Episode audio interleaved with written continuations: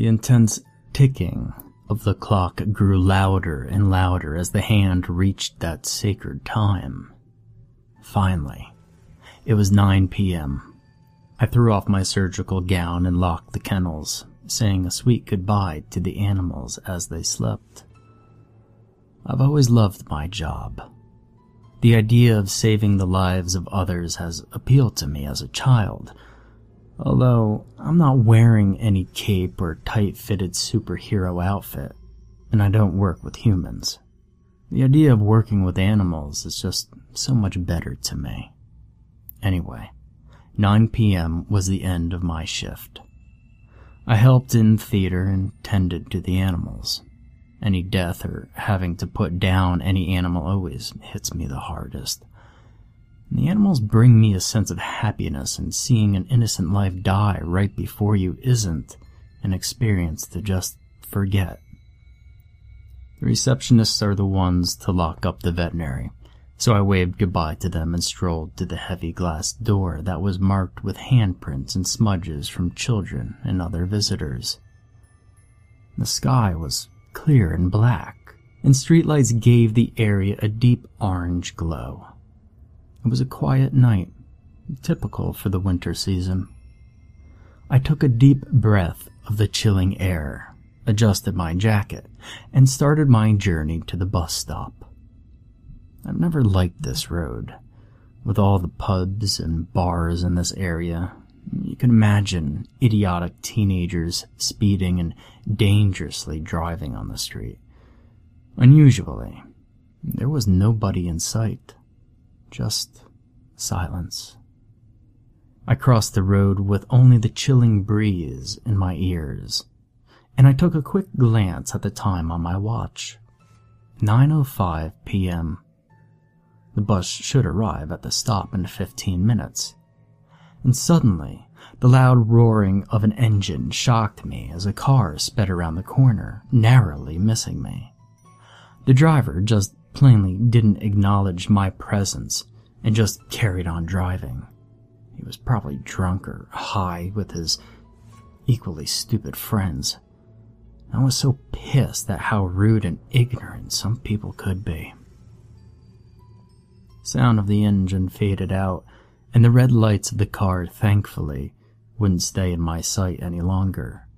With my heart pounding and with clenched fists, I continued to travel to the pavement on the other side. I reached the stop in 10 minutes without any other distractions. It's quite a walk because the streets are stupidly longer than normal here.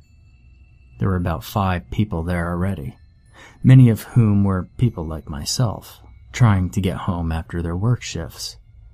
I see these people a lot after my shifts each Tuesday and Thursday. I was going to start a conversation with one of them, but they all seemed very out of character. I'm not sure why, but they just seemed very dull and, well, maybe it was just a cold, but something didn't seem right with them. To break the awkwardness I was feeling, I pulled out my phone and played some games, pretending to be occupied. Finally, the bus slowly pulled up. The interior lights flickered and dimmed as the bus door opened with a surprisingly loud creak. This bus was old and worn down. The windows were plastic and scratched, and the engine rattled the entire thing with an unnerving sound. I had a brief feeling of dread as I patted my jacket, searching for my bus pass, which I eventually found sandwiched between my phone and my wallet in my left pocket. Everybody gathered in a line to get on the rickety old thing, and I was last in line. I approached the bus driver. His face was pale and full of white stubble. He was overweight and middle aged. But what struck me the most was his disgusted, seemingly angry or irritated expression on his face. His eyes were bright green, and with these unusual features combined, he gave me a disturbing and strange feeling of dread. I felt like I should go and get another bus. And with the doors closing behind me, I quickly pressed my pass up to the scanner, and after the faint beep it made, I continued to make my way upstairs. The lighting and atmosphere was even dimmer than the area downstairs, and the seats were torn and dusty. There were about ten people up here, three of which were at the same stop I was. Anyway, I sat down onto a seat and instantly brought out my phone again. The light from the screen was the warmest thing here. It felt reassuring. The bus pulled away from the stop. The windows rattled vigorously and woke a sleeping man up who sat across from me. I chuckled to myself at the sight of him wiping the dribble from his chin and then returned to look at my phone. The connection was weak on my phone, but I managed to look at some news stories that had cropped up today whilst I'd been at work. Nothing was of interest. The stories were mostly about the economy and politics. With my battery very low, and with the lack of entertainment, I shut my phone off and stared at the newly formed raindrops that were racing each other on the window pane. With a loud and terrible noise, the bus came to a sudden stop, which instantly made me jump in my seat. The entire bus seemed to shut down after this random occurrence. Its engine, its lights, everything. With no source of light other than a distant street lamp outside. I looked around and peered over my seat to see other people sat down. Looking confused, like I was. Everybody was silent. All I could hear was the very faint patter of the rain against the window. The bus then gently rocked and moved for a second. I was confused, and I worried whether the bus had completely gone out of power or not. This wasn't the best place to get stuck in, with the thriving nightlife and the dangerous drug addicts and drunk people around every corner. And with my home being 30 minutes away, I prayed that everything was fine. Was somebody getting on? I could hear the bus doors open downstairs. The loud hissing and creaking of the doors made me feel uneasy and anxious. A few moments passed, and we were still all sat in silence and darkness. I anxiously hid and closed my eyes. I hated the dark, and the silence was utterly consuming. But this was some unusual fear and anxiety I haven't felt in a long time.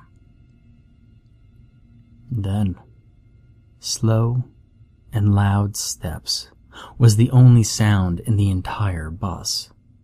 They were coming nearer and nearer. Somebody was coming upstairs. I was terrified, and all I could think of were worst case scenarios. A murderer? A creature? Some insane, crazy person intent on a bus massacre?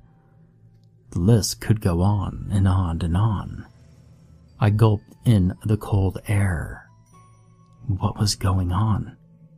Each step got painfully louder and yet again made the bus move sharply. I closed my eyes as my heartbeat throbbed inside my ears, and the steps stopped. And my breathing also stopped for seconds until I heard the being speak. Okay, people, there has been a slight complication, the person said. I looked up instantly to see the moody bus driver peering over all of us with his pale and fat face. I could feel a wave of relief upon me, even though this guy did creep me out. He spoke in a low and grumbling voice, typical old person would have. We cannot pass down here. There has been some issues that authorities have to deal with down this route. We will have to turn around and take a slight detour. He mumbled. Nobody said anything. Something wasn't right. The driver's face seemed concerned and sympathetic. And at first, I thought it was the police dealing with a pub fight, or maybe a water main had burst and flooded the road. He was blocking the large window at the front with his rotund and large size, so I couldn't see anything in front of us. I tried looking over my seat to see anything, but I couldn't. And curiosity got the best of me, and I decided to ask him for the truth. Hey, I said, breaking the awkward silence. Do you know what's happened? He completely ignored me and carried on speaking. Does anybody want to contact home? There will be an extra 20 minutes added to the journey. I slumped back into my chair and joined the silence. He exhaled deeply and then returned to make his journey back downstairs. I looked around at people. They weren't interested about what was going on and continued to either fall asleep or text on their phones. I wanted to know what was going on. So I rose up from my seat and made my way to the front. Condensation covered the entire window. I couldn't see anything. I could see lights, blue lights. Before I wiped the window to see what was going on, in the corner of my eye I saw movement outside from one of the other windows. I paced over and looked out. It was the bus driver. He was talking to a police officer. The matter seemed quite serious, judging by the police officer's expressions and body language. I stumbled over some seats to return to the large front window. I wiped the cold glass with my sweaty hand. The cold water streamed down my wrist and rested on the sleeve of my jacket. Blue lights from police cars and an ambulance on the road in front seemed to light up the entire upper level of the bus. I flinched at the brightness but regained my senses to analyze the scene. My breath kept on fogging up the glass, and it was hard to fully see what was going on. I could obviously see the group of emergency vehicles, but it was hard to determine what had happened.